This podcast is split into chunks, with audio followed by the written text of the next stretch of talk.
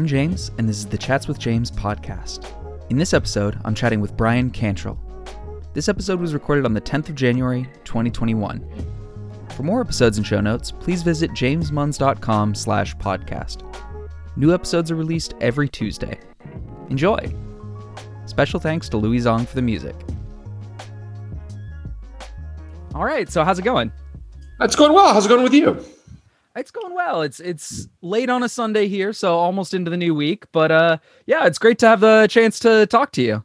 I, it's great to be here. Yeah, it's, a, it's it's been a it's been a tumultuous week here in the U.S. So really excited to talk about anything else. Honestly, I think really excited to talk about technology. Definitely. Before we get started, do you want to give yourself a quick introduction? Sure. Uh, I'm Bryan Cantrill. I'm the uh, CTO and co-founder of Oxide Computer Company, uh, along with Steve Tuck and Jess Frazelle.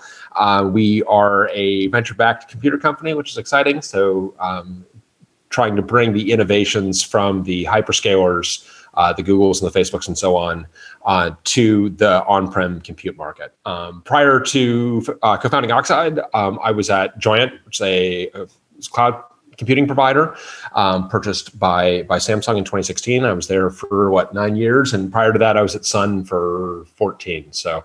Um, so I guess I should qualify Sun Microsystems, you know, it, it, because it's becoming, you know, people are uh, beginning to not know what Sun was, but uh, a I think it's fair to say uh, internet and Unix pioneer, um, and definitely was there during um, some really exciting times.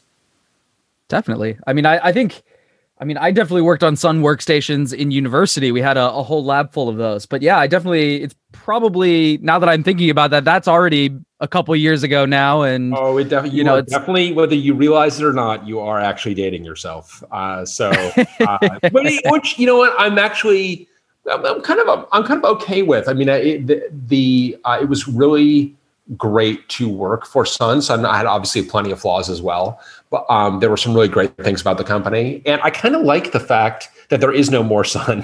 um, mm. You know, it kind of like it, it, that history has ended. The book is the, the book is written effectively on it, um, and it, it's um, there, there, there's something to be said for that, uh, where you don't have to kind of watch a company behave badly in its old age um, or b- behave kind of embarrassingly. Like all of that uh, bad behavior and embarrassment has been taken on by Oracle, so it's fine. Mm. Yeah, I I mean I think even in the the second podcast episodes, the last one that I've published. So we're recording this on the 10th of January, and I think the second one that I published, we were talking about Sun RPC as sort of the the history of Corba and and things like that. So there's a surprising amount of technology that was either invented or first pioneered, and sometimes it it's already gone through the second or or third rebirth. So things like RPC and things like uh, I mean, one of the things that I really put towards Sun is the the concept of thin clients and things like that. And it's been interesting to see, like, you know, we're already on the second or third wave of some of those technologies that were pioneered at Sun, or as far as I know, they were pioneered at Sun, but maybe they were already a, a prior wave. But I guess you had TTY uh, terminals and things like that. I guess we're the first wave of that before even uh, Yeah, thin I, right. That's right. I mean, you can kind of uh, certainly see um, things the, the thin client in particular. You can certainly see echoes of that in the past, but honestly, one of the most jaw-dropping demos I, I, ever saw as a technologist was Duane Northcutt's original Sunray demo, uh, mm. given to I was in the kernel group at the time. Um, Duane was at Labs um, and gave the demo, and this is in 2001 maybe and he's got you know the the movie playing and the sound playing and the desktop and he pulls out the smart card and everything stops obviously goes blank goes back to a login screen and kind of turns to the next machine plugs it in and up pops his movie playing and it was just it was it, it, was just amazing. I mean, you knew on the one hand that all of the technology existed for that, obviously, um, and it was really more an integration breakthrough than anything else. But it just shows that when you kind of put together a bunch of known parts, you can create something that is that is just jaw dropping. Uh, it was a very exciting demo to see. Yeah, I mean, there's there's so much of that where it's just like you said, it's it's the integration that matters because there's there's really like the two stages of when we see like these new technologies and someone comes up with a demo where it's possible to do these things or it's possible to do these in piecemeal and then someone ends up putting it together and you go oh oh like that. Yeah. Oh that's what that was for. Like that kind of uh integration totally. magic. Yeah, and it is funny, right? You you kind of these things kind of build or brew in the background, and then you you have that kind of that catalytic demo or that catalytic application of it and you see like oh wow okay yeah that's a big deal. And i can remember a couple of those actually over the course of my career. It's been fun to act you know this is the nice thing about having done this for a while. I, I feel i've seen a bunch of those and it's always they're, they're, they're rare but boy are they fun when they happen. Yeah. Yeah for sure. Uh, i mean we've seen like the one that i can think of is like the iPhone is probably the big one for me where I'm like, okay, we had smart devices that fit in your pocket and we had capacitive touch screens before and we had this before. And then like put all together and you go, oh, like I had a, a Windows mobile phone at the time. Like I had an HTC something or other. And I was like, yeah, yeah, no, no, this is future device. Yeah, I've got a keyboard. I've got a menu. I can go on the internet. And then I saw an iPhone. I was like, oh, okay. No, no, no, that makes more sense. Like, yeah, you know, I have to say on the iPhone, I was a lot slower to get it. When they initially announced it, I remember thinking, actually, my barber asked me, should I buy Apple stock based on this iPhone announcement? Mm. And I'm like, you know, I don't know. Apple kind of like has screwed a lot of things up and they, you know they they, they kind of go into these new spaces and they but it's kind of half-hearted and they kind of kill it off um i fortunately i think he ignored my uh my admonishment not because of course this is you know whatever it was 13 years ago um more but yeah, it's so I, I at that time I was more of a, a cynic. Honestly, it took a couple of years before you begin to realize like, okay, no, this is actually a very big deal. Because remember, like there was there were no even apps. It was only going yeah. to be web apps effectively on that thing. Yeah, that was the second rollout, and I think that was the that was kind of the the one two punches. They came out with this great hardware, and it was a really interesting functional platform, but it, it really only had first party solutions on it, so it felt more like a really slick feature phone than it felt like and it was still a 2G device. So I mean it was limited to either Wi-Fi or incredibly slow internet in that in that time. Um, and I think it's really when they came out with the, the iPhone 3G that had an app store, and I think these weren't all at the same time, but when they had like faster connectivity and the ability to build in applications and things like that, I think that was like the aha connection moment. So from the hardware side, I don't I feel like it didn't change too much between the 2G and the 3G, but like the whole user experience was what really kind of like popped on that second announcement. Yeah, and you know, I have to say though, I confess. So I've never actually never owned an iPhone. Um, mm. The I so I've I've only been on uh, smartphones and or feature phones, and then on on Android. Because I have to say, the walled garden just rubbed me the wrong way from the beginning. Mm. So because remember, way back in the day, they were disallowing any app that had was it could be any kind of programming environment. So I remember in particular they were disallowing Scratch, which is like the kids. Oh, that's a shame. Visual programming. It's like what because like my seven year old is going to make like a Scratch app that can be if like if a seven year old Scratch app can compete with what you Apple are doing, like you've got bigger problems. But I always felt that to be that always really, as, as, I'm kind of thinking about like, why did I not think that the iPhone was a bigger breakthrough, or why did I not recognize, frankly, it to be the breakthrough that it was? I, I really think that that just set me off. I, I, I really am. I do not like walled gardens. I, I think I'm a big believer in open systems. I have to tell you.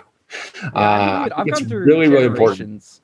I've gone through generations of phones. So I had, I think I had an iPhone 3GS, maybe like one of one of the earlier ones. And then I got on Android and I was like, yes, open system, Linux based. I'm so excited about this. And I was one of those people that would like flash new ROMs on my phone like every day. Right. And then at some point I was like, I just I want my phone to work. Like I think I went, I think I flashed a new ROM right before I went on a business trip or something like that. Right. And it just didn't work. Yeah, yeah. And at that point I was like, okay, now I want something that works. So I, then I, have still been using Android phones, and about a year ago, I exactly I, I was like, okay, well, I'm running Linux on everything. Well, why can't I run Linux on my phone or anything like that? Because I've also like over the years gotten I, not disillusioned, but you know, less excited about what Google is doing, and and anyone who essentially accumulates that much market power ends up being, you know, that that same kind of market effect. And so, like, I backed one of those uh, what's the phone? The Purism phone. But now I've been waiting about a year for that Purism phone. And so now I'm like, well, I really like like the idea of running a Linux phone. And actually in in the corona times, I need a phone way less. So like my actual usage of the phone has pretty much boiled down to it's what I play Spotify on. So like literally any device right. that could play Spotify would probably and connect to Bluetooth for my headphones would probably be fine for me. You know what I mean? Yeah, no, I, I, definitely know what you mean, and I know I feel the same way, and I feel that like I, I feel that these efforts are really laudable. They're very important to support, but there are also times where God, I just want something to work, and I want the actual. Yeah. That's what you know. In some ways, I actually think like the the the best product in the in the best product that people don't think about is the Chromebook. I, I love the Chromebook mm. because the Chromebook actually does just work. It is very rugged. Um, but it also is actually an open system and yeah. has been it's based on Gentoo. Right, right.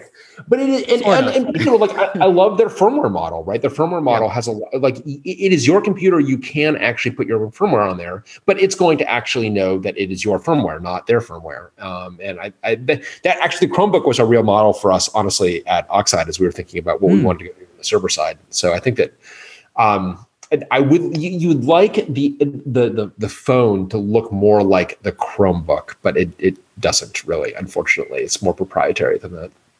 Yeah, I I actually have been to a couple hardware security conferences, and that's what they were saying when when you travel to another country or you're traveling to somewhere where you're not you don't want to be carrying proprietary secrets or or things like that. Like let's say you're going as a manufacturer to one of your manufacturing places and you're not comfortable with either the transit or like the storage in your hotel or or the actual vendors that you're visiting 100% of the people at that hardware security conference were saying get a burner chromebook. Because like chromebook by itself has a fairly good security model of the firmware and software that operates on it and how locked down it is. And because they only cost like 150 bucks you wipe it and then donate it to a school when you come back. Like never reintegrate it in your corporate environment, but just like, you know, wipe it and give it away to a school or something like that when you get back. Well, right. And I think that actually you've captured both things that are really laudable about the Chromebook, that it is this secure, attestable environment, but because it is because it's open that you can have that $150 Chromebook. Um, it is that that it's open has allowed many different people to make Chromebooks and to compete on price and so on. And yeah, I think it's great. I mean, I, I again, I, I think that we don't in the industry talk often enough about the achievement of the Chromebook. And we were talking about Sunray earlier. It's, it's a similar kind of like Sunray kind of achievement, and then it's like it's it's there's no one thing. It, it, it's a, it's a collection of things that have been integrated thoughtfully. Um, and I, I, mean, we view it as a real model. Like I said, it's, it's been a model for us at Oxide for sure. The way, the way we're thinking about the server side. Yeah, definitely. It's it's one of those. It's it's internet as an appliance. You know what I mean? In this in and I don't mean that as a negative way. Like for most people who are consuming media or even producing some media in a limited way, like that's exactly what you want. Something that won't break, something that's reliable, something that's easy to fix if it does break. It's you know tied to all the services you use. I mean, I've always been a little. I don't know. I'm I used uh, MacBooks for a while, and I kind of always switched back and forth between Linux and MacBooks and things like that. And it was it was always the choice between do I choose something that's going to work but not let me do that 10% of things that I want to do, or do I want something that's going to break 10% of the time and is always going to let me do the thing that I want to do? And I flip back and forth, and I, my current pendulum swing is is back on the everything in my life is Linux side yeah. of things. But I, I definitely can understand the desire to just have something that works and is what everyone uses and you don't have to customize it. It just is an appliance yeah and I, you know i went back i had used a mac for a long time because I, my view was like hey this is unix on the desktop done right. So i've got you i mean what i actually really care about in some ways is unix. They had ported dtrace to the mac which is great and there were like mm. a bunch of good years in there, but the system slowly became more and more proprietary, more and more walled. They made dtrace harder and harder to use. And I finally got to the point, wherever it was, two years ago when we started Oxide, I'm like, all right, my next machine is definitely a, Linux laptop, which I am I, am appreciating all the strengths and weaknesses of. I it, it, felt so great, I have to say, to be dorking around with my window manager for the first time in like I, I loved it. I'm like I'm editing X defaults, and just it felt great to be editing X defaults, which sounds like something I never thought I would say. But that was the make or break for me from switching to Mac. Was was I tried out i3 window manager for the first time, and I don't I don't know why. Like stacking windows, I have a very like distractible brain, and when something's hard to find, it like takes me out of out of my thought process and just being able to have like workspaces with windows that I can't lose was was a really big thing. I, that's been a big. Have you seen the? I, am also an i3 user, and that's been uh, hmm. that's been. And I, you know, I was an FE. I was I felt like I was an FVWM dead ender back mm. in the day. Um, but it was, it, you know, it was very, I felt appropriate at midlife for me to go to like rekindle that, uh, that, that window manager love from, you know, from 1992.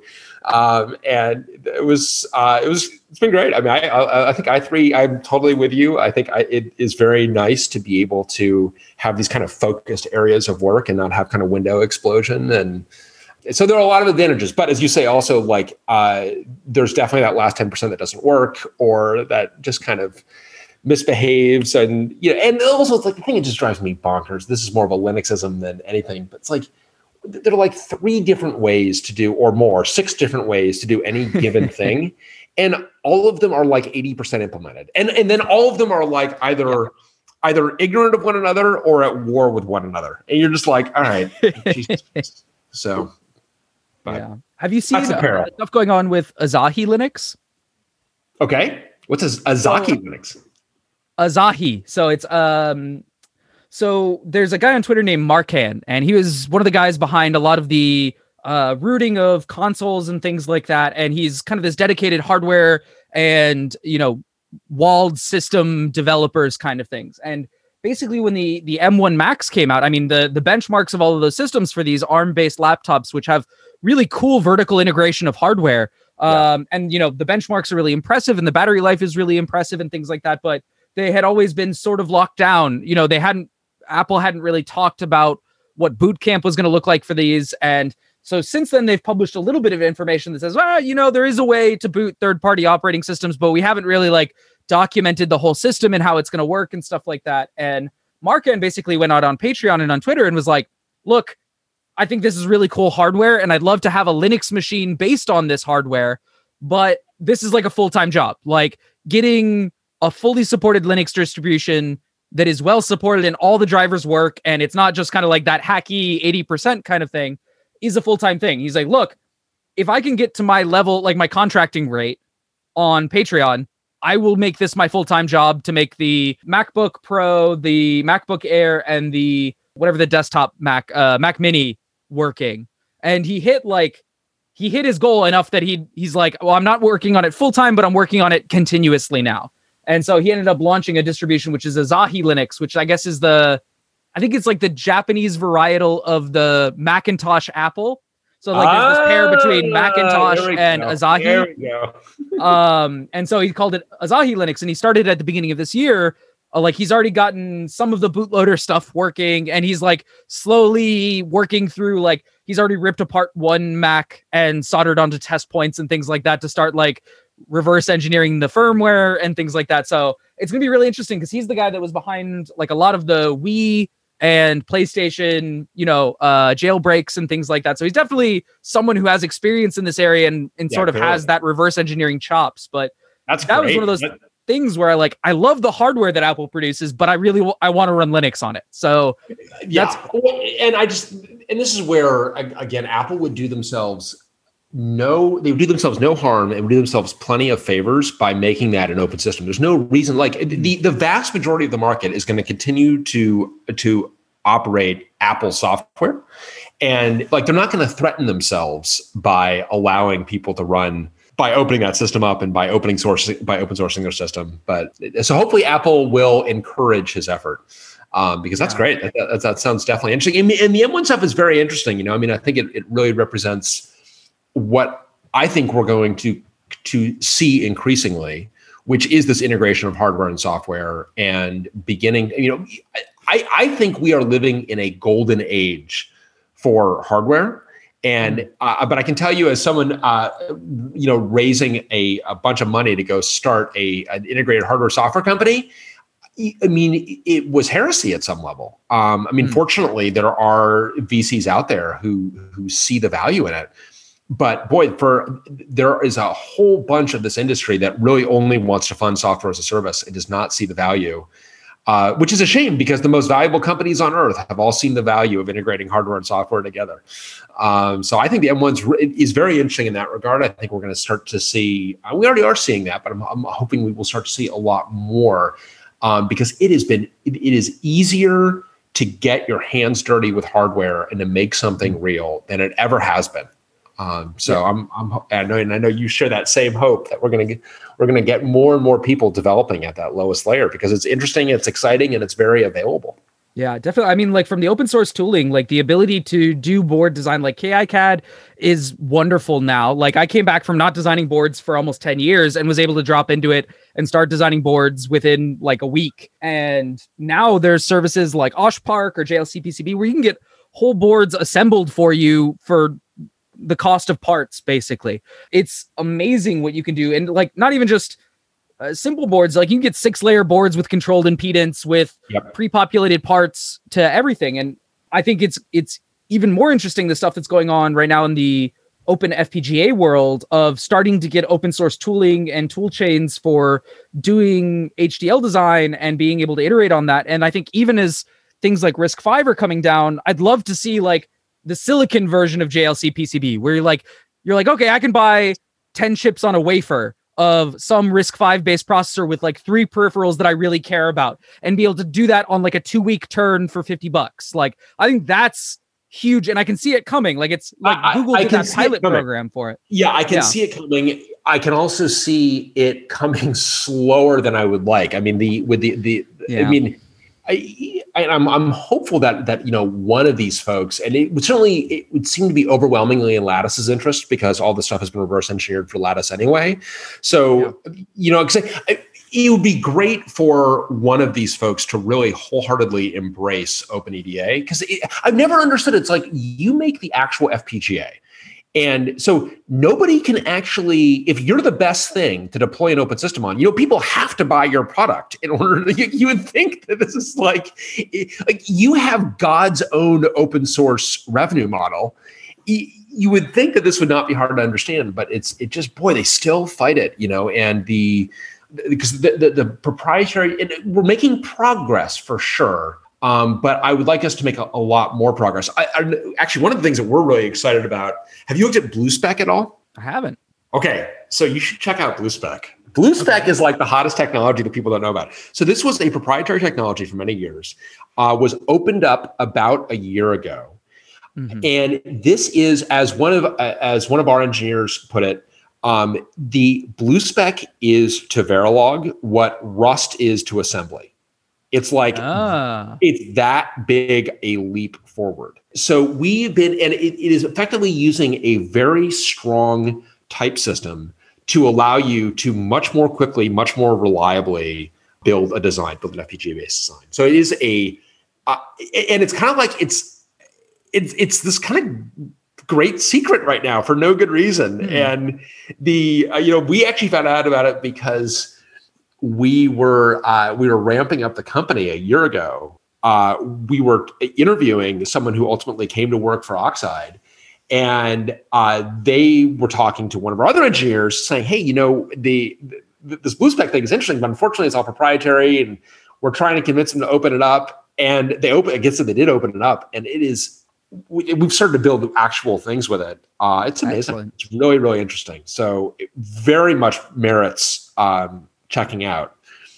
And yeah, has a really interesting history too. I mean, it definitely comes from a legacy of actually trying to build useful things. Interesting. Yeah, I've I've just started getting into hardware design, and I've I've started getting, like you said, you mentioned Lattice Semiconductor. So I've got a an iCE40 and an ECP5 sitting in my drawer, waiting until like I get to that part of my to-do list of like, okay, well now I need to because it's also been like 10 years since I've done HDL, like VHDL or Verilog or anything like that. So I like I have the remembrance of how hardware design works in my brain, but I'm super excited to come back to like nMigen or blue BlueSpec if that's something that's interesting going on. Like, so uh, yeah. I would go. I would go straight to BlueSpec, especially okay. given given the Rust background. It, mm. It's going to make a lot of sense, um, and I think it's such a leap beyond System Verilog um, that it is. And certainly, the engineer who's gone deep into BlueSpec at Oxide is never going back. I mean, it's been nice. uh, it it it has because we're just quickly able to. I mean, because just like with Rust, I mean, Rust allows you to with a with a strong type system and a bunch of other obviously features of the language, but but Rust helps you develop a correct system. And BlueSpec is has a very similar zeitgeist. Yeah, I have a I have a tiny computer project where where I'm I'm aiming to build sort of a retro computer feel based on modern microcontrollers. So instead of building oh, Commodore 64 parts or things like that, so I have this sort of Northbridge style architecture but uh, right now I'm using a microcontroller for muxing all of the SPI connections between the daughter cards. But this is one of those things that's that's a no-brainer to do with an FPGA because if you need yeah. 6 to 8 SPI lanes that I'm basically treating like PCI uh yeah. like you should I should be putting that into a memory mapped interface so that one microcontroller can just DMA in all of the messages from the simultaneous stuff. So like that's exactly why I've bought an ICE 40 or an ECP 5 because that's exactly what I plan to do is is replace essentially the north bridge from being a CPU to being an HDL core. Just because there's no reason I can't put a tiny little SPI logic core on there and then just attach it to a memory ring buffer essentially. And it's yep. exactly what an FPGA is designed for. Yes. Uh, yeah, I, that sounds like a great BlueSpec project. I would. Awesome. You're right. It's a, it, that's a perfect project for an FPGA, and uh, that's I definitely worth checking out for sure. What I'm looking for is, and I think we're as we're, you know we're we're doing. So I mean, at Oxide, we're doing. Uh, we're not doing any ASIC design, but we are doing. Boy, it mm-hmm. feels like we're doing everything else. Uh, we got some FPGA work. Uh, we're definitely doing board design. We're doing low level system software, operating system software uh, hypervisor software, control plane software, the kind of the whole nine yards. Um, the thing that that I, I a couple things. One, I would love a book on the history of the PCB. Hmm. And you know, I asked this on on Twitter, and I got a lot of people who I would know the answer, saying like, "Yeah, I don't know anything about that." And it's like, how we've got this actual incredible technological breakthrough, I think, in terms of the PCB. I mean, just as we're doing all of our board design, I'm you know learning a lot as a, as a historically a, a low level system software programmer, but definitely like system software engineer.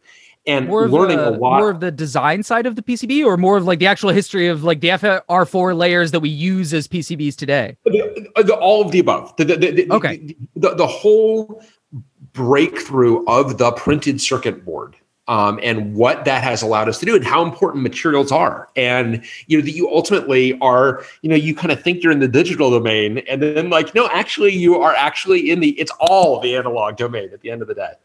Yeah. um, and you know um, and how materials actually matter and especially when you, when when you get to high speed stuff. Just like to me there's like a, a lot of stuff that's super interesting there. I have been listening to the to pick place podcast. I don't know if you've run okay. across this one I haven't. Um, which is I then I great. There's the thing I, I, I really love about the kind of the hardware and low level system software podcasts. It just reminds me of why I found my calling in tech to begin with. I mean, it's just like everybody is like super supportive and they want to explain their work. They want people to understand mm. what they're doing. You know, it's like it, it's just it feels very collaborative. And so anyway, this podcast, Pick Place Podcast, is definitely worth listening to as they are describing all of the the innards of building the PCB from from a perspective of, of even the the assembly perspective, which is so many deep, interesting problems. It's just amazing. I mean, and I remember having this feeling, you know, 25 years ago, and I feel I've never actually really lost it. It's amazing that anything works at all once. you know what I mean? It's like we are this technolo- technological stack is so outrageously deep and we have so stood on the shoulders of previous generations. I mean to have like you know you look at you know your phone or, or, or your laptop and you got a i mean you got a device that represents effectively all of human innovation you know when yeah. you add it all up. It's just amazing. And, and it, it's so anyway, I, have been I've been looking. If, I don't know if you know of such a book, but I, I would love like the Sloan needs to be like a Sloan Technology series book mm. on the history of the PCB. I don't know if you read any of the Sloan Technology series, but they've got a bunch have, of yeah, yeah. histories of technology, and I feel like this is a big gap, certainly in my own education. Yeah, I mean, it's definitely one of those things that there's a surprising knowledge gap. Like I was really lucky that I worked at a company that did avionics, so we actually in the first floor of our building we built all of the the avionics in house. So one of the first things that I got to do in in one of my first weeks of work was they actually walked us through the assembly line of like, okay, this is where you know, I think the boards were made out of house, like the actual PCBs, but the entire assembly and manufacturing steps. So they showed us like the inlet where they analyzed and quality checked PCBs. So essentially everything from electrical test to burn in test of the actual full systems and things like that. So pick and place machines, reflow, all of that kind of stuff, like through hole rework and and all of that kind of stuff. And it was it was really mind blowing because I don't think anywhere in my university, like we had talked about circuits and we had talked about design, right. but no one had been like, no, but the actual stuff that you use, this is like this is a circuit board. And I think, yeah, I mean, just thinking about like I know a handful of those steps of like, you know, in the olden days they used to do,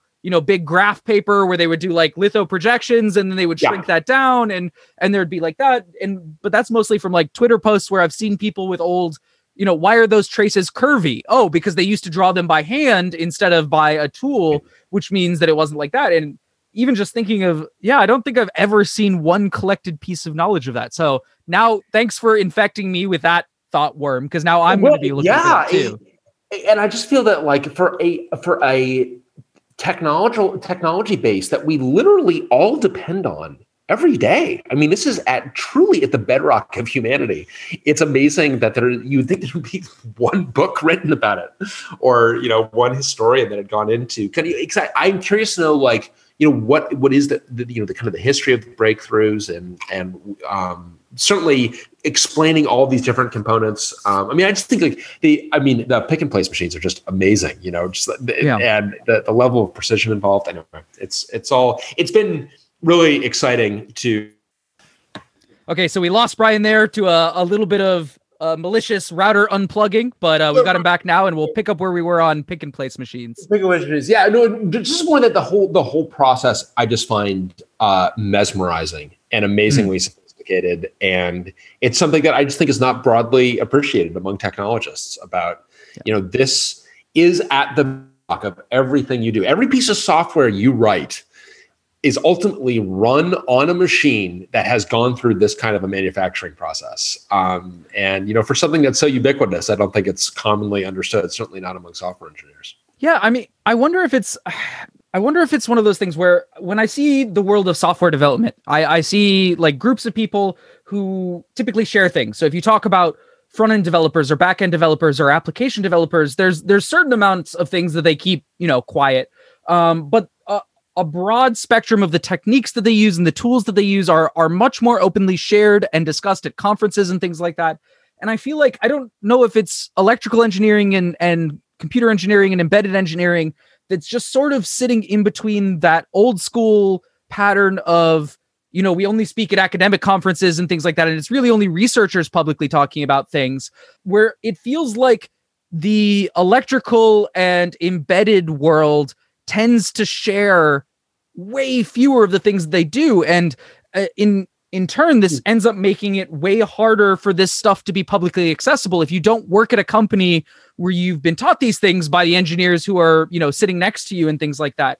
And i do think that's changing over the most recent couple of years but i don't really know what it was like maybe it was just silicon valley and other companies seeing digital electronics or analog electronics as being such like an innovation and they had to prevent that information from leaking because they thought the techniques were so special and it was such a you know market leader where mechanical engineering has had a much longer time to mature and i feel like there's maybe less secrecy except for maybe materials and things like that um, yeah. but i'm it's just so interesting to see over the course of my career from electronics and specifically embedded systems from going from something where like a development board meant you had to sign an NDA, pay 500 bucks, and you got a burn yeah. CD with a specific set of tools on it that only worked and only kind of worked for that. And yeah. like the introduction of open source and and the internet really into these technologies is slowly busting its way through from like the software side to starting to get into hardware especially at the hobbyist level to now manufacturing techniques and and even fabrication techniques starting to become more open source and people starting to see the same value that software developers have seen for maybe 10 years on this and seeing it across the entire hardware design stack and it's it still blows my mind whenever i sit down with a company as a consultant or something like that and they're so secretive in their process and so unwilling to take anything from open source and so unwilling to change anything that they do that it's it's really mind-blowing with my when I've got one foot in the software world and one foot in the hardware world to just see how, how they haven't picked up on how good that can be. Yeah, and I think that, that to a certain degree, uh, you've just got one foot in the past. I mean, in other words, that that attitude that you run into used to be pervasive in the software industry too. That was mm-hmm. proprietary software. So yeah. that is the way the software industry worked. And that is software in the 80s. You know, that is, it is, it is NDAs and it is, you know, hard to get eval copies and everything is secretive and so on. And so I, I think that you know we are just seeing the that open source revolution, which really you know started honestly at the compilers, I think first, um, mm. and I mean, kind of interesting that you know where were some of the the very earliest places, but you know, my I, I think that you look at like GCC and Perl being very very early, and then kind of has, has slowly gone into these other domains, and certainly into the operating systems um, and into the, the into databases and other system software, and it's just been making its way. But boy, it is slow as hell. Um, and I think part of the problem is in, in the, the, lower you get, the deeper you get in the, in the, stack. You know, there are fewer players, and it can stay proprietary for longer. Um, I mean, it's you know, it's always a bit heartbreaking to me how you know ARM is such a paradox, right? Because it's such a contrast where there are uh, bits of ARM that are so open and bits of ARM that are so mm-hmm. proprietary. And it's, I, you know, I, I get that these, you know, the, the MCU companies need to need to be able to clearly have a business, but it just feels that the the and I think you're saying the same thing that it feels unnecessarily proprietary yeah. um, in in so many levels. But I feel that that's I do feel that that's changing. I don't feel that that is, the one thing I would say is that I don't take the future for granted, in that it's a future that we need to work for. Um, yeah. And you know, you look at RISC-V. There's a lot that's really promising about RISC-V. There's also a lot of where people are kind of recreating some of the proprietary ecosystems around RISC-V, and like that's a huge problem, right? You know, I love Raspberry Pi has made, a, you know, has put hardware in a lot more hands. It's also more proprietary than it needs to be.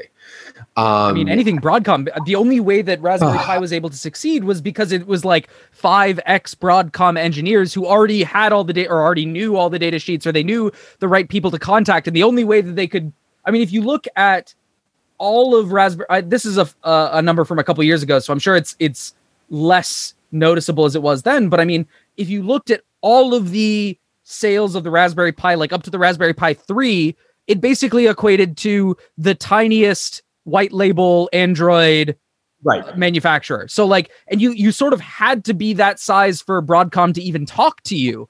Um, and the only way that Raspberry Pi was able to do that was because it was five people who helped design those systems. And so they already knew exactly what to ask and how to ask and where to ask and who to talk to and things like that. And yeah, it's really frustrating. And I wonder how much of this is a yeah, the thing that that really feels different for me is is sort of this open exchange of knowledge is what I've I've really felt has been the difference in that it was sort of a self-defeating system in that these ecosystems like hardware design or embedded were so hard to get into for so long. And I felt like the information was not there and the crowds that ran in in those those scenes were so insular where they're like, "Oh, you know, it's it's when you think of the like old school software developer gray beard who's insult you know, the bastard off operator from hell kind of kind of thing where like you know they insult anyone who comes and tries to learn and then people just walk away for no reason. And starting to get these ecosystems i mean rust is a really good one for compiler design of I, I don't know if i've ever met a more friendly group of people working on a compiler than the folks who are working on a rust compiler. And the people who are using rust to build that yeah. is such a good point because compiler people are historically not to paint them with too broad a brush, but uh, they've been a bit not welcoming the newcomers. I think is yeah. a fair characterization. And you're right, the Rust community is very very welcoming. And it's it's so good to see the the community of hardware hobbyists and hardware designers. I mean, a number of the people that I follow on Twitter are always kind of helping out and building bridges. And when someone's like, "Hey, I'm trying to do this. Where do I learn about this?" or they're making streams ex- explaining like how to go from a design in KiCad to um, sending it to a fab and getting that all picked out and how to make sure that you're not making mistake in the same way that I see people doing the same thing about Rust. So I, I think there's this I don't know, next generation of of collaborators, and maybe they're just a generation that grew up on the internet and being helpful on the internet and building a community around the things that they do, or they've come from these open source circles and they like to see it in different areas. But I'm starting to see maybe I'm just tripping over these communities now, but I'm no, starting to see more of it, it's starting to happen. I think that we are seeing it, and of course, you know, where the home base for me is really more on the on the, the server space, but we're starting to see it there as well. Um, I mean, the honestly, the best, the, the uh, in fact, maybe the most recent conference I went to, you know, it was over a year ago, uh, was the open source firmware conference. Um, mm. Was uh, it just reminded it was the very best of conferences. It reminded me of what conferences really used to be. I felt like kind of not when they were before they got vendor dominated. uh, maybe I've had a bad, I've been on a bad streak of conferences, but it was just really, uh, it was very collaborative. People were really ex- excited, and we're seeing now open source firmware on the server side in a very meaningful way. Um, I think there are a bunch of things. You know, I actually think that Spectre and Meltdown are playing a role here. Actually, I think that the because I I, can tell you that, you know, boy, I remember vividly talking to Intel in 2012 and just admonishing them about our need for open firmware. And it was a hmm. classic mm. Intel conversation in that nobody in the room would disagree with you. Like, no, no, we totally get it, but it's never going to change. It's yeah. never going to change. And you know, it's really depressing when people things talk about things that are never going to change. Never is a very long time, and yeah. uh, you know, here we are. You're not even a decade later, and we are seeing open firmware. Um, we're seeing open firmware from Intel. Um, we're not all the way there yet. There's a long way to go. There are a bunch of proprietary bits um, and the, we call the computer within the computer. There are a bunch of computers within the computer that are not yet completely open but w- we're getting there. We've made a, a, tremendous amount of progress. So I do think that, that the open source is coming to those places. It has been resistant for a variety of reasons. But you know, the great thing about open source is when it arrives, it can't be vanquished. It can't be hmm. defeated um, because it is just effectively information. And you know, I think you're hard pressed to come up with a domain in which open source has uh, has been extinguished. When people try, obviously, and they try to kind of reproprietarize things, but the genie does not really go back in the bottle. Um, so I do feel that once because in, in part because open source you know destroys business models in its wake. I mean you can view it as the, the, the, because it's very hard to directly monetize something that is otherwise freely available. Um, and the bar for that thing becomes very very high. And so i think we're we are seeing that come to to to firmware. We're seeing that come to hardware. I think I share your confidence that it's going to happen for a bunch of reasons, but I also feel we can't take that for granted. It's a future that we all need to collectively work towards assuring. Yeah, definitely. I mean, this, I mean, my domain is definitely much more on the the Rust and embedded side, but I mean, even even that's how I felt. I mean, when I first saw Rust, I was I was working at a safety critical company, and I had just gotten finished working at that avionics company, and I was reading kind of the pre 1.0 stuff, and I went, if they actually deliver on that stuff, that's going to be like the next thing in 10 years for avionics. And that's kind of when I started learning it. And it's one of those things where I saw that and I went, yeah, that needs to happen. Like that's that's gonna be the future and it's gotta happen. And that's really when I started getting involved in Rust embedded. And I think, I mean, even Rust in embedded, there's there's certainly already companies like Oxide who have picked it up really aggressively and are, are really benefiting from that, I hope. Uh, oh, the, absolutely. Oh, I, I, mean, absolutely, and you know, thank you to you and for everyone that has that has been involved in working towards getting to where we are. We're look, you know, we you've already seen us participate in a bunch of different communities. You're going to see us um, give a bunch of stuff, make a bunch of stuff available. We are we will be open source from top to bottom. Um, and I think there are going to be a bunch of contributions that people are going to be very excited about. Um, and it's, you know, it's been honestly, it has been I mean, there have been many delights in Oxide, but boy, that has really been one of them. I mean, the Rust has not disappointed, not just not disappointed. Rust has really delighted. um, I find that I, you know, it's funny because the work we're doing now, um, we're really trying to do it from first principles. So you're really trying to mm. read read the docs and and you know write the device driver, what have you which, as you know, is sadly not always possible because the documentation. Sometimes the docs lie. the docs.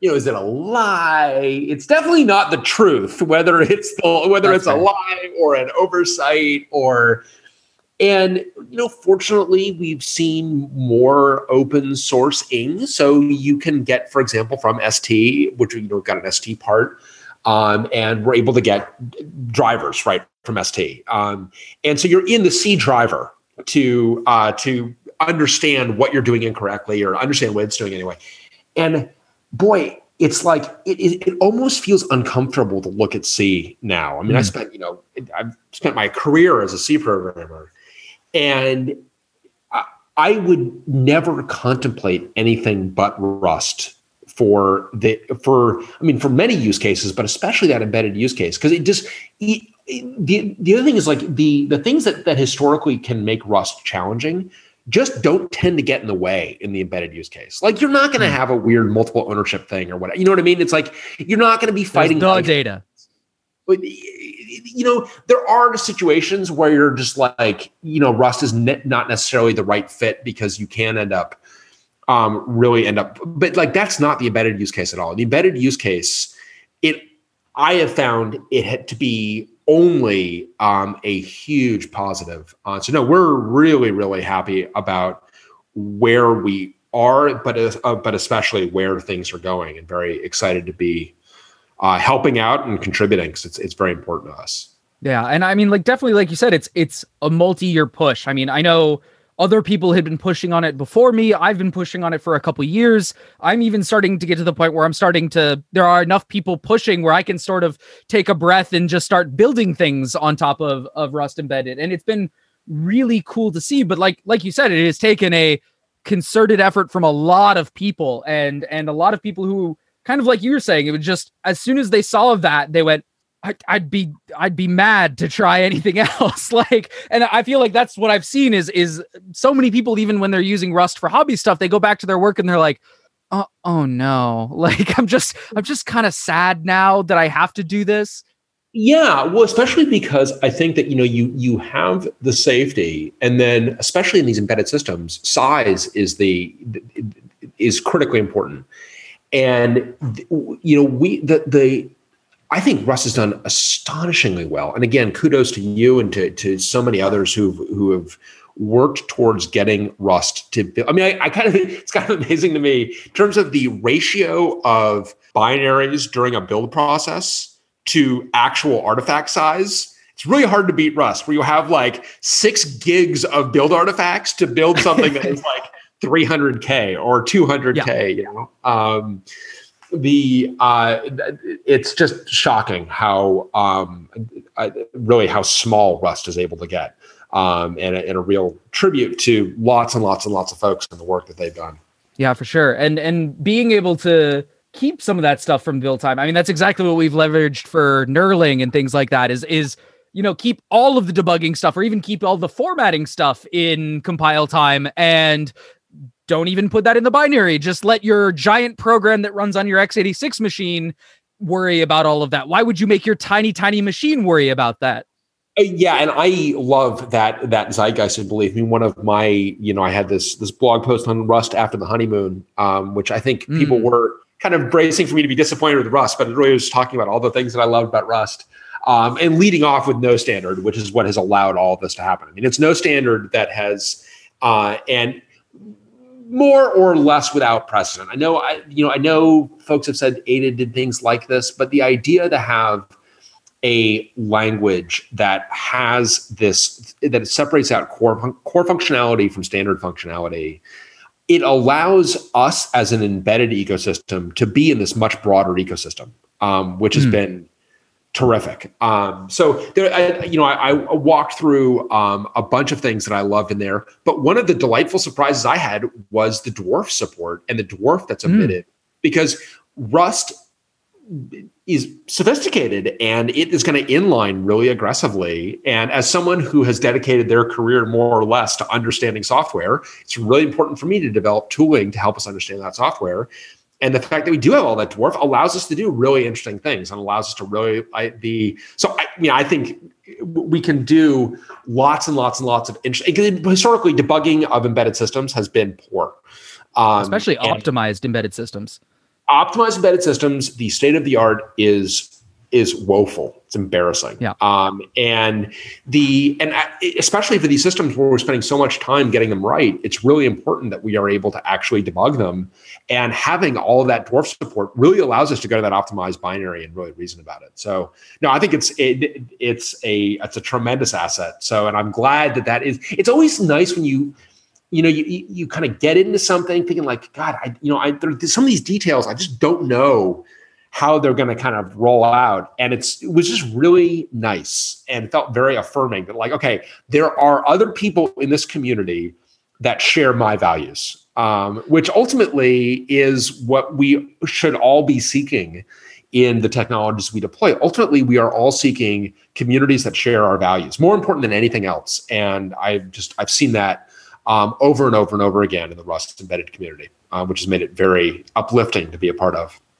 Yeah, absolutely. I mean, the the crowd that hangs out in the embedded Rust Matrix room, or formerly the IRC room, and now the Matrix room, are are some of the absolute best people to chat with. I mean, I end up going to them even when it's not even a Rust thing, or if it's just like a physical hardware thing, because I know that the folks that hang out there have they've seen some stuff, and and they're generally like the crowd of people where I can be like, all right, stick with me. I'm about to do this terrible thing. What can I do to mitigate how terrible this is? And they go, ah, you're doing this, aren't you? And I'm like yeah, I'm doing that. And they're like, okay, well, you've got like A, B, or C, and they're all terrible in different ways, but pick your pick your poison. But they're still like really positive and supportive. And I know that they've been through like similar similar experiences and things like that. And being able to see that side of things for the more, you know, the people who are at different places of plumbing through the stack, but also being able to see someone who's never used Rust and sometimes never even used embedded before drop into that chat room and immediately get like four people walking them through step by step of everything they need to do to get started and reference material they can go to.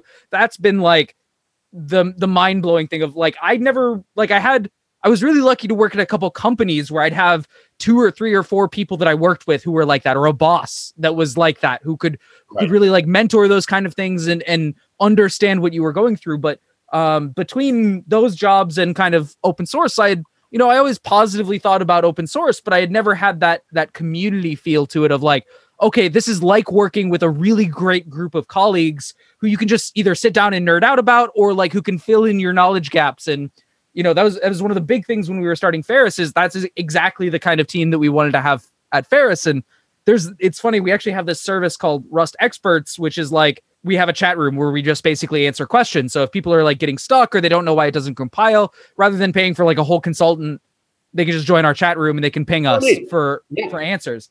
But we have our own version of that. We have like a separate one that's just like Ferrous asks Ferrous. And right. because we have like enough diversity of people from like a compiler background or a tooling background, there's so often where one of us is like, what is this syntax? Like, I've never seen this syntax in Rust before. What is this? And then half the time, someone in Ferrous is like, oh, I wrote that. And you're like, what? so it's really awesome to be able to have those kind of communities and to see it starting to not just be like that one, you know, just the Rust community, but it's starting to become like, I don't know how to say it, but like a fleet of of communities of like either the Rust embedded community or the Rust Prime community or the Discord or the Zulip or inside of companies. Like I'm sure Oxide has started to grow this kind of community with those similar values and seeing Ferrous grow those kind of communities with those kind of values has been really cool for me because those are, I, I always talk about you should build the playground you want to play in. And that's been kind of like my my running mantra for Rust Embedded is is I've wanted a better experience for developing embedded systems from both a technological and both a and a community standpoint. And yeah. you know, working on embedded Rust has been a build the playground you want to build that you want to play in.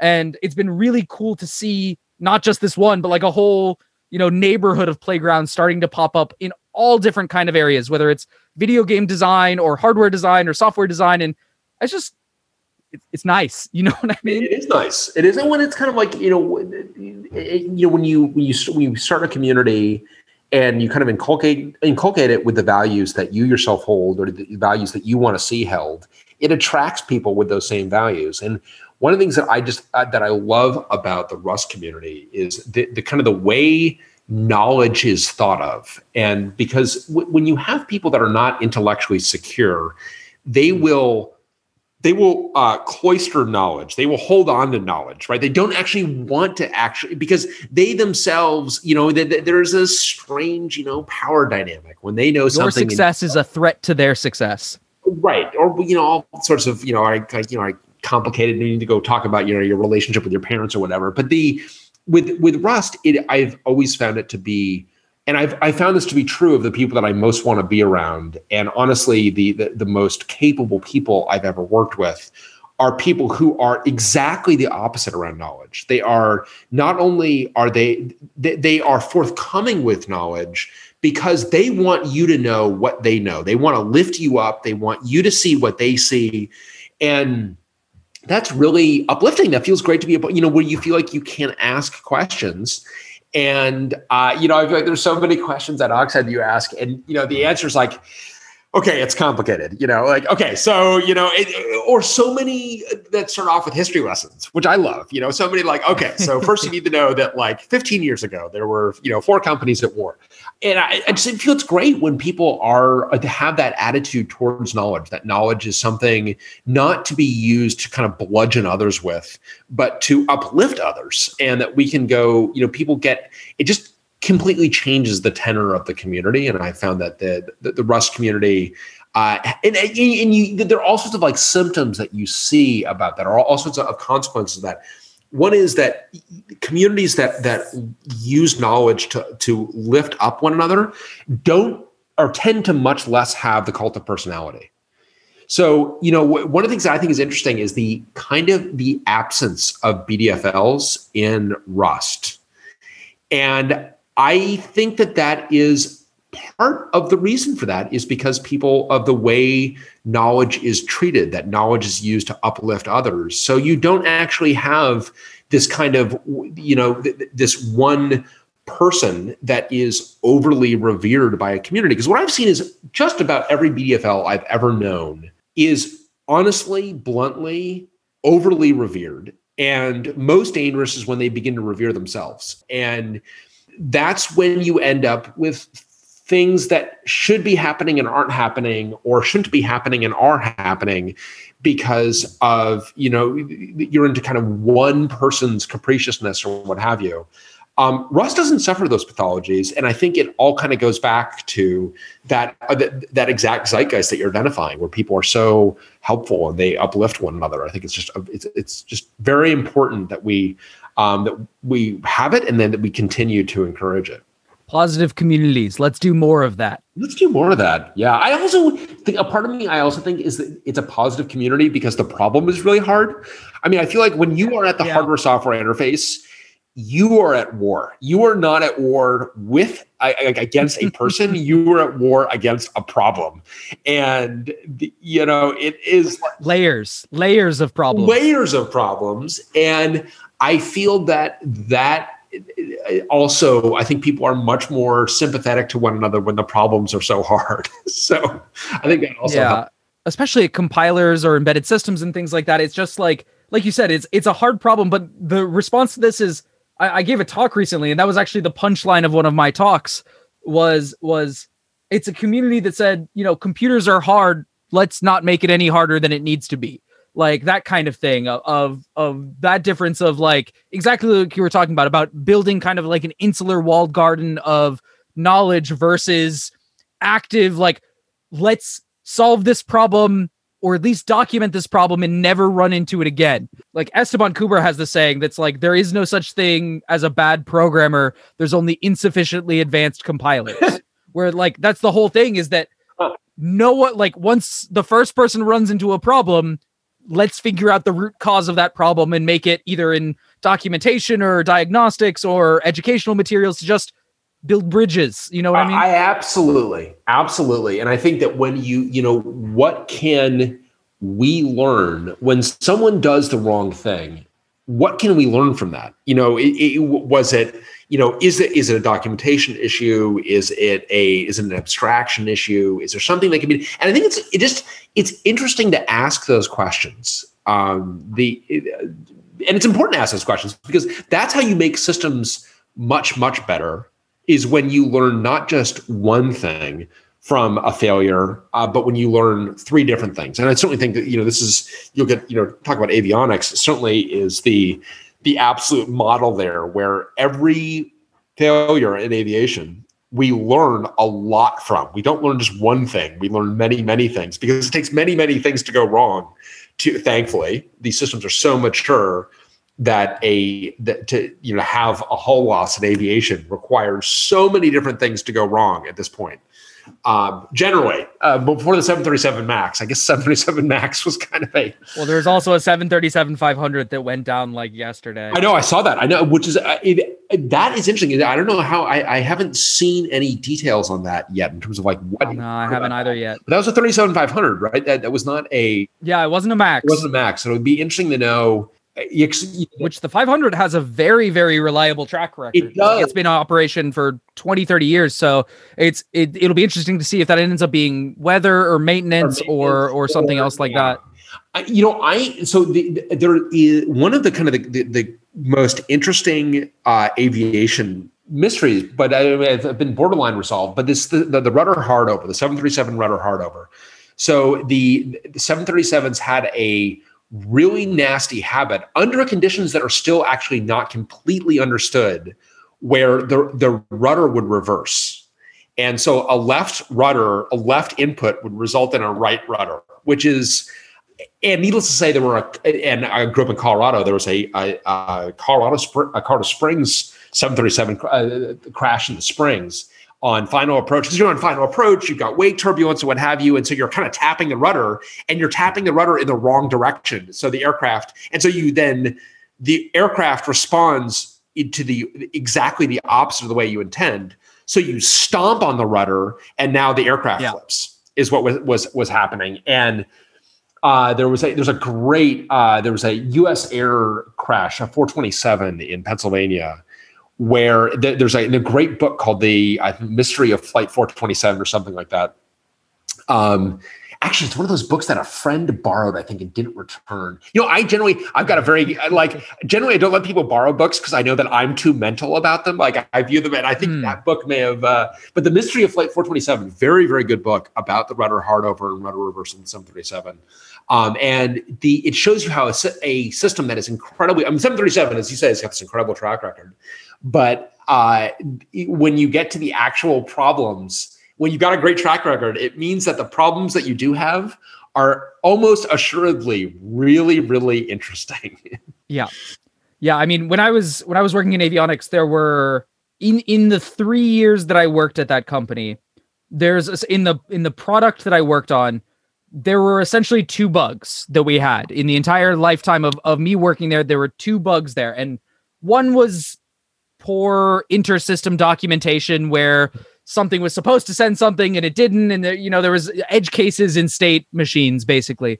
And so we ended up fixing that. The other one was like i think i spent three months on that. And and i can't talk too much about what it was but it ended up being something that was really like okay like we had set these hard preconditions like you know this will happen within this amount of time because we've analyzed the strength of the radio signals and the time, you know, round trip time, speed of light, and things like that.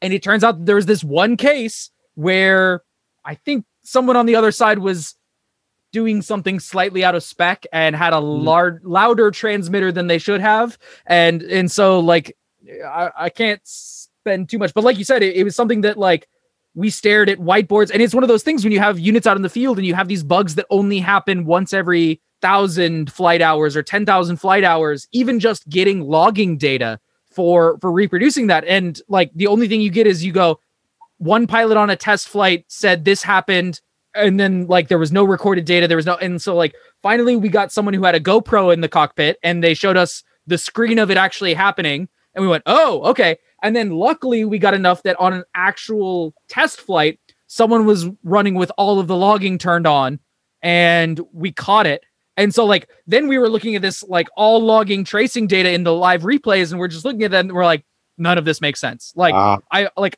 this is all five components that I am intimate like the whole code base was like 50,000 lines of code. So like with the three of us in the room, we pretty much knew every line of that code and we'd have been looking at it for 3 years. And like just staring at it for months going like yeah, we have the recording, but we have no idea how it could do that. Like, is there some weird and like it eventually was like two of us were just sitting there in the office because because like we had gotten another report that we had no recordings for, and we were just sitting there going, Man, this could never like for this to happen, it would have to be like I mean, something would have to like this would have to do this and this would have to do Wait a minute. Yeah, right. Okay, how can we simulate that? And like literally the two of us ran over to the test equipment bench and we found a piece of test equipment that could reproduce this ridiculous case that we came up with and we like we tweaked the test equipment all the way to the edge where it wasn't supposed to go and we got it to do that and like clear as day the bug popped up on the test equipment. Oh, like, that's great. Oh no! like, but you're right. It, was like three months of us staring at like reports and recordings of video and and logging replays and like curse, I, cursed. I love, love, love that feeling. Uh, I think is just uh, unparalleled in software engineering. Oh, it feels so good, but so bad for the three months leading up to it. It, it does, but you know that is like because what you're talking about is something that I do not understand for the life of me, and I, I bet I am hell bent to change. But boy, it's it, it feels uphill. Why do we do so little post mortem analysis in mm. software engineering? So one of the things you know, I doing OS development for you know whatever however many years it's been 30 years now like i absolutely positively rely on a crash dump out of the system when the system fails we get a crash dump from that crash dump we can actually we've got a full snapshot of state that we can actually go and the and that has been absolutely essential for everything that I've developed. The that has the ability to get that postmortem snapshot, that black box recorder, if you will, the log data in your example, has been absolutely essential. And yet, we, you know, you look at fucking like the, the, the Linux's capacity to take a crash dump is very limited, and it, and it's and there is no culture in the Linux kernel development community of debugging from crash dumps. And I do not understand it to save. I'm like, how do you debug anything? Because anybody tools like RR exist where you can like load state in and walk backwards from the scene of the crime. You know what I mean? Well, it, it, you can uh, and I would say just more generally, RR, whether it's RR or something else, like like even absent the ability to replay it, you've got a such an enormous amount of state there and there's so much you can go do with that state. So one of the things that I did, you know, years ago is I, I came to view like every crash dump as being sacred. And what other things could we go find out of a crash dump? So one of the things I, this is all C-based system, um, wrote a, um, a, a tool that did effectively post-mortem garbage collection on the dump to find unreferenced uh, C objects which we because our allocator has has a bunch of instrumentation in it we can have a stack trace that we can associate with that object. And over the years found hundreds and hundreds and hundreds of kernel memory leaks that way. And often it would be like eight you know you would have leaked just eight bytes but it's in a code path that if you hit that code path all the time you'll run the system out of memory and so but i mean your story is and i i, I that I, that feeling of like i am i've got this state that doesn't make sense and I grind on it for some extended period of time. And then there is that that level of insight that allows me to actually go fit. And I'm like, wait a minute. So if I just do this over here, and then you reproduce exactly the problem that you've got, like that I feel that it is only a fraction of software engineers that get to experience that, and yet I feel that I mean I've likened it to like that's like a that's the walk off home run equivalent for a software engineer. I mean that is just like ball game over. That you know, it's like we, th- this long journey is done. I've nailed it, and that is so great. You know. Yeah, I mean, one of those like I, I think the next thing that we did is the two engineers, like the two of us that were in the room, we were talking about it. We went and got our boss who had been pulling his hair out about this for months, and we brought him into the room and we didn't say anything. We just come look at this, and we showed him like the display of it doing the wrong behavior, and like like we we ramped it up and we got it to the erroneous behavior, and it did it, and he goes, "What is that? Like how how did you do that?" And like like you said, it's that walk off home run. I want to know at Oxide. So you you've had a team going for a while now, and you've been tackling interesting, challenging problems. Have you or anyone on your team had one of those deep cuts? Why is this not working, or why is this working when it shouldn't be? Kind of moments, or are you yet to have that joy? We are still early. Um, so we have had, I would say that those breakthroughs have been in the small. You know, you, like the, the real litmus test is like where can you remember where you were when you had one of these things? And I think that to a certain degree, it almost has to be on a deployed system. When you've got a system in development, things are still moving so quickly that you and I think this is a part of the reason why software engineer not enough software engineers experience that feeling because not enough software engineers actually have to stand by their code after it's been deployed long, long, long into production. So no, I would say we are um, not. We will be there. We will have those moments. I would say that we are spending a lot of time developing the tooling that will. So we, one of the things that we, so we've got our own uh, in, our own Rust operating system that will be getting out there soon, um, which we're excited. I've been trying about. to poke for details, and no one's broken the line yet. So I'm still very excited to hear about it. Okay. All right. Well, I, will I'll give you some details there because it, is actually super interesting. The well, okay. But I guess I, I shouldn't. I, I should hold. I, I, shouldn't tease you like that. So the uh, so this is a um, we are doing our own Rust operating system called appropriately enough Hubris. And you, you'll see more on Hubris in a bit. I don't want to. I, I, don't want to steal anyone's thunder. Um, we we absolutely will open source it. Um, the problem that we saw is that when you're developing an embedded system, you are the the operating systems that are out there are either effectively real-time executives that have no notion of memory protection whatsoever or they are effectively even if small they are still full-blown operating systems that are de- designed to be completely dynamic and what you actually want is something that's in between because when you develop an embedded system you actually know what is going to be all of the tasks that you're going to have you know at build and link time so you want to have a general purpose operating system in that like no i can run any task but actually i'm going to know my tasks when i build it mm. and then when you so then what we're going to build is a, a complete bundle where those tasks are all known and it means that everything is effectively static in that system so when a I mean, there's some modicum of dynamic allocation but you don't have tasks do not come dynamically they can't they because they are all known at, at, at, that build and link time. Now that's allowed us to, but but you have full memory protection in there. So it's very much. I think it's going to be actually people are going to be really excited about it. I'm excited to get it out there for sure. There are, and, and actually, I'm. It's been exciting to see how many different systems there are out there. So I don't think it's going to be kind of one system to rule them all by any means, but uh, we're excited to get out there. So, so I've been working on the, you know, when I'm not CTOing, my kind of direct technical contribution has been the debugger for Hubris, which we call Humility, appropriately enough. And one of the things that we're doing in there that has been valuable for me personally is the ability to take a crash dump of a running system, be able to attach to the the on-chip debugger and take a snapshot of its entire state, and then be able to debug it totally separately of the system. Then you can reset the system because now you know it, you, you feels to me like you know again i don't know how people develop systems without the ability to do this because uh, to me it is so important um, where you now have something that can be separated out from that physical artifact and debugged separately. It can be debugged now. You know you've got a crash dump that can be passed around debugged in parallel and so on. Um, so uh, to me that is a um, so i would say you asked for that aha moment.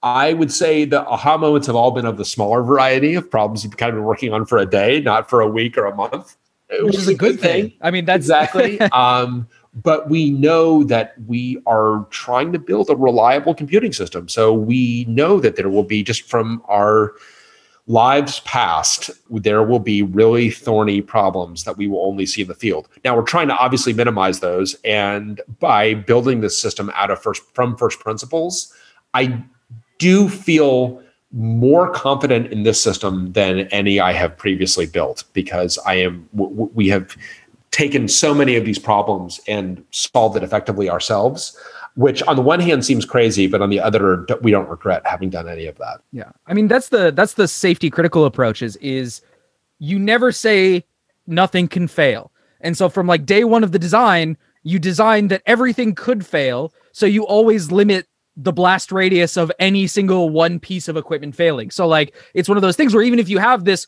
critical failure of a single component, it's you know compartmentalized to that or you have the sort of post-mortem tools that you you need to be able to very quickly unwind and figure out what that was rather than being totally without uh, without information. And I, I wanted to share that I definitely, you're not the only person who, as an embedded developer, feels that stack dumps are or, or crash dumps are necessary. I've talked to a couple of the folks who were software developers at Yeah.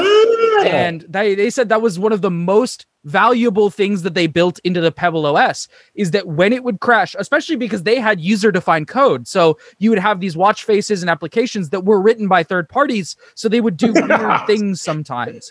So they said that one of the most valuable things that they had is when it would crash, it would record a huge amount of the operating system state and things like that to uh, a buffer, and then it would reset. And I think it had a crash dump depth of two.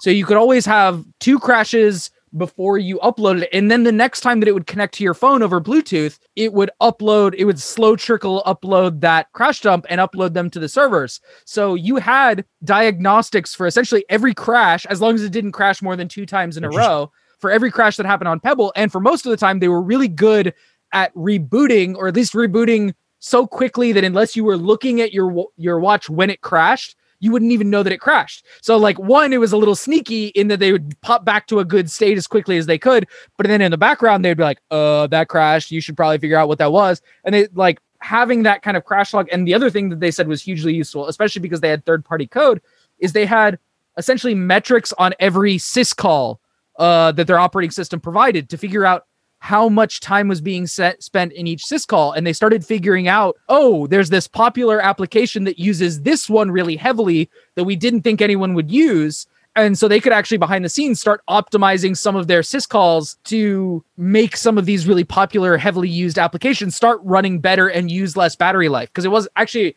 it wasn't even how many times or how long they spent in those syscall but also i think they had the ability to like estimate battery usage based on that syscall and things like that. So they were doing all kinds of like metrics pipelining and dashboards of all of these devices in the field just because they're like, well, not only are we putting this embedded system out there with like an iterative release cycle, but also we're letting other people run software on our hardware, Yeah. which means we have to deal with all of the fallout of this third party code. So like exactly the same reason they're like, we could not have done this without tooling. That is really interesting.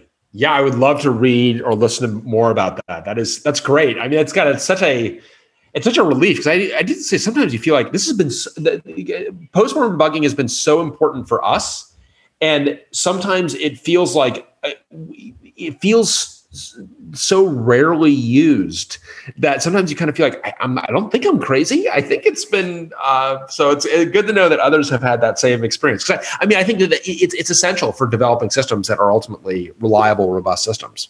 Yeah, and I mean, I actually was lucky enough to go sit with a bunch of them. Some of them have gone on to work at Fitbit or Oculus, or some of them have started their own company like Memfault. So if you know the Memfault, Memfault yeah. folks, that's a bunch of ex Pebble people and a couple people from other spaces. And uh, I actually just this week had a, a conversation with Francois, and we had like two years ago, we had a conversation where exact you you said exactly the thing. Like I feel like I'm not crazy. Where we just sat down and like we wrote down all the stuff that we used that we felt like every time we went to a new company, no one knew what we were talking about, and they were Yeah. make or break things. And I think even postmortem debugging was on that list. So That's great. Like we we wrote down a table of contents of all of this stuff, and the plan was to like write it as a book, and it never happened. But recently, I've started like picking up that table of contents again and starting to just slowly do like one article at a time because it's there's this goes back to that like lack of sharing of information in the embedded field of like Yeah. if you've worked at a company where people have used this technique then you know you have to build this so like when you go to that Totally. new company it's the first piece of tooling that you build but like right. if you never worked at that company, you just go, well, I have stone tools and that's it. You know what I mean? So like I still have the table of contents public and I'd love to see, I'll share you the link of the, I, I'm starting to write an mdBook of the table of contents and then starting to fill out the area. So I'll send you that table of contents and see how much of that overlaps with your experience and what you've already built at Oxide and how much of that you go, oh, you didn't even mention this. Wait until I show you this. So like, Oh yeah, I would love to see it. I would love to see that, and obviously debugging is very near and dear to my heart. Um, but and the I, there's a a book that I hope to write one day. Dave Pacheco is a fellow oxide engineer, and I have been wanting to write the the joy of debugging. Um, got some of those. Mm. One of those things like got you know a, a, table of content, some incredible chapters, but haven't been able to you know too many other interesting problems to solve. But I feel we've done the world a disservice to a certain degree because we haven't written some of this stuff down. And I love what Francois is doing at Memfault. I mean, I think that they're you know the and I mean their blog entries are incredibly useful, but just the, the, that their whole approach is is mm. great of trying to kind of solve those problems once and for all that everyone is kind of constantly resolving, and hopefully at the same time giving people some of the you know uh, helping them understand why these things are important because yeah. I, I I do feel that like the with things like like dynamic instrumentation or postmortem debugging two things that are very near and dear to my heart, or best of all, combining those two. The I, one of the most valuable but but least well understood features of dtrace is uh, the ability to have postmortem dtrace, where you can pull a dtrace buffer out of a system that died from a crash dump. You talk about the moments of my life of like yours where you're finding that problem after three months. Those problems have come from deploying dtrace in production to, to, to try to find really gnarly problems and found an absolutely just dastardly memory, very serious memory corruption bug that way. Um, so the, but the, the, you know, if you get dynamic instrumentation or postmortem debugging, if you don't have experience using those tools, you mm-hmm. don't appreciate what the tools can do for you. I mean, it, it's like with Rust, honestly. If you've not programmed in Rust and you're a C programmer, you might not appreciate what the compiler can do for you. I mean, you were describing earlier that like there's no such thing as bad programmers, just like insufficiently advanced compiler technology. And I have to tell you, there's a time in my career where I would have dismissed that as crazy. Yep. And I, honestly, in the post Rust world, eh, I yeah, it's right. I agree with it. I think there's so many times that Rust has found, you know, it's and it's not just memory safety. I feel like one of the features that Rust has that is not uh, we don't talk about as much as integer safety. I mean, how many? Because C, even like when you're running a linter on C, there are there's integer unsafe behavior that that linter is almost assuredly not going to warn you about because it would generate it would be warning you about everything all of the time. One of the you know uh, this is I, this is terrible, but the uh, the wake up call for me. What dtrace has had very few vulnerabilities. One of the vulnerabilities in my code was from an integer overflow issue on a bounds check that was then allowing for an escaped read, an unbounded read. Um, hmm. and uh, an attacker could piece that together with other things to build an attack on the system. And one of the things I really appreciate about Rust is you are not going to get away with that without it actually telling you. But if you haven't experienced that, if you haven't experienced the integer unsafety issue and then haven't experienced then Rust making it effectively impossible for you to accidentally create those kinds of issues, it can be hard to express the value. So I'm, I'm glad that you and, and Francois are trying to, you know, trying to get it out there in terms of getting more people over that hump where they've experienced some of these things and experienced the value is really the, the key. All right. Well, I could keep talking to you for probably six more hours, but it's it's uh twelve thirty in the morning here, so I'm I'm gonna have to let you go for now. But I would love to have you back another time. Before I Always. wrap up, uh, I know you have a lot going on with Oxide. Is there anything specific that you want to plug, or um, anything that you want to you definitely want people to look at after they hear this? Uh, you know, we so I, I will give you a a, true, a sneak peek. Um, we have a podcast on the metal, which has been a lot of fun, um, where we talk with people doing interesting work at the hardware software interface. COVID very much shut us down, and it shut us down so thoroughly. We had not wanted to do it remotely. We wanted to get back in the garage, so we've kind of been waiting for the vaccine, but we've been waiting for so long that we we took three of the episodes that we recorded post lockdown but after we kind of closed off season one, we are going to be releasing those. So we got you're going to get a little on the metal bonus. So if people are oh, excellent, and if you haven't listened to on the metal, I would really encourage people to listen to that. Um, not for Oxide because we're just along for the ride, but for the people that we spoke with, uh, just amazing, amazing stories and ones that don't get told often enough. So it was, I felt like we were oral historians, honestly. Um, it was so much fun to go do. So I would encourage people to check out On the Metal for sure. Excellent. Well, thanks so much for chatting with me. Like I said, uh, I'm super excited to have you on another time. And uh, looking forward to chatting soon. Absolutely. Well, thanks so much, James, and and congratulations on on everything you've achieved with with embedded Rust. Um, and really enjoying listening to these podcasts. So thanks for doing this. Yeah, thanks so much. And I'm I can't wait to see the first launch of uh the first Oxide product because I I'm so excited yeah, to see me that. too. All right. Well, I'll talk to you Take soon. care. Bye.